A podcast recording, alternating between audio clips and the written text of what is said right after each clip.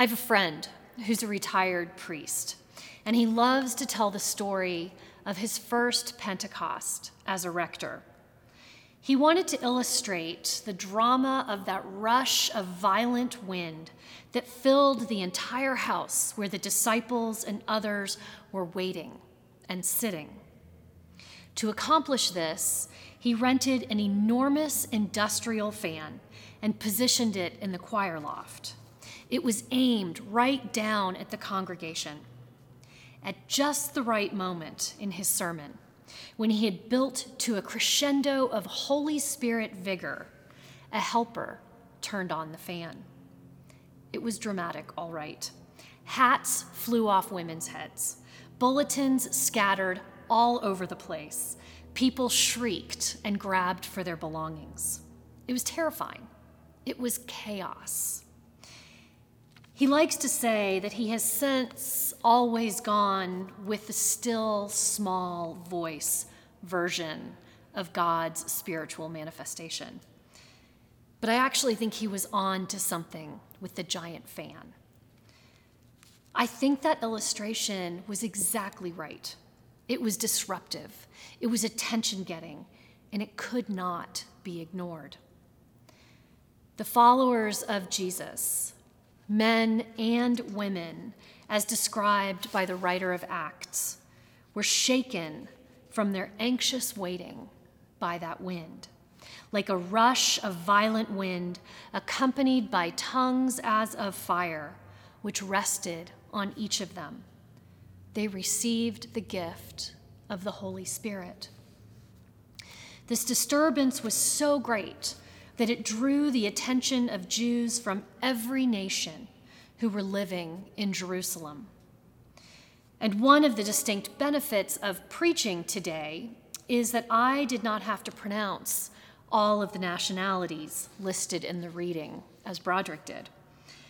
Let's simply say they were Jews from throughout the Mediterranean world and beyond.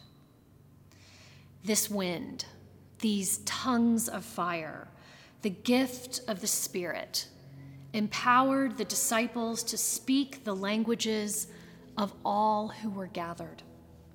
God did not deliver a spirit that miraculously caused everyone to speak and understand the same language. God gifted a spirit that embraced difference and united people across cultures. God meets people where they are in ways they can understand. God's spirit of this dramatic and disruptive way is a reminder to us that difference was not the problem then and is not the problem now. The many ways we each show prejudice to difference in our hearts, in our words, and in our actions has always been the problem. Peter then stands to address the question from the crowd What does this mean? Many say that this is the first sermon in the church.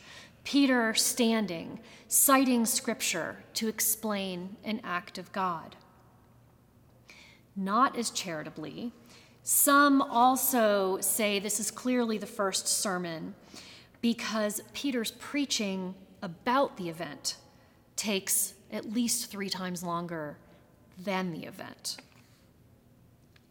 This Peter, this recently Jesus denying, impulsive Peter, stands before the people empowered by the Holy Spirit, and delivers a prophetic sermon.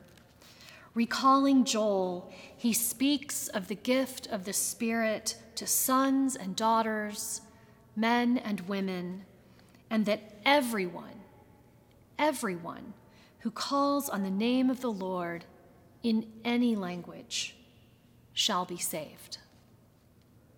In receiving the Holy Spirit, if one can transcend differences and it can make a prophetic preacher out of Peter, what can't it do? this gift of the Holy Spirit, this day of Pentecost is called by many the church's birthday.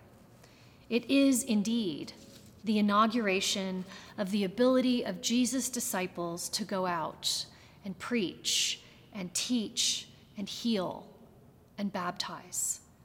It is the day that everything about being a follower of Jesus changed.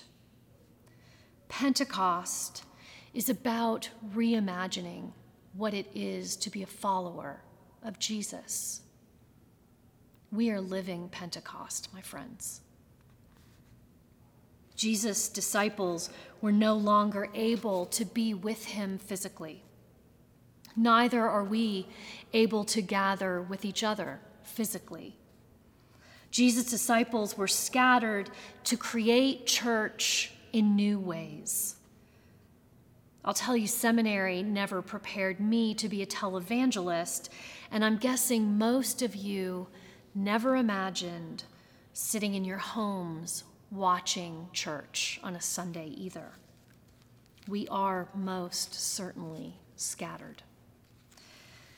We find ourselves asking many of the same questions those early disciples asked themselves. So, how are we the church in this new reality? What is our identity? How do we go forward when everything seems to have changed? Just as this year's Lenten season called us to live Lent in ways we had never imagined, Pentecost 2020 is forcing us to sit up, pay attention, and reimagine. Like a rush of violent wind accompanied by tongues as of fire, which rested on each of the disciples. Like the industrial fan my friend used to blast his congregation. How is the Holy Spirit blowing through our time and space? Pentecost is about reimagining church, a new way of being church. God was no longer embodied in the way the disciples knew. The body of Christ is no longer for a season gathered in a building. So, empowered by the Holy Spirit, embracing difference and change, scattered, learning new ways. How are we being called to be the church? Be well, my friends. I miss you.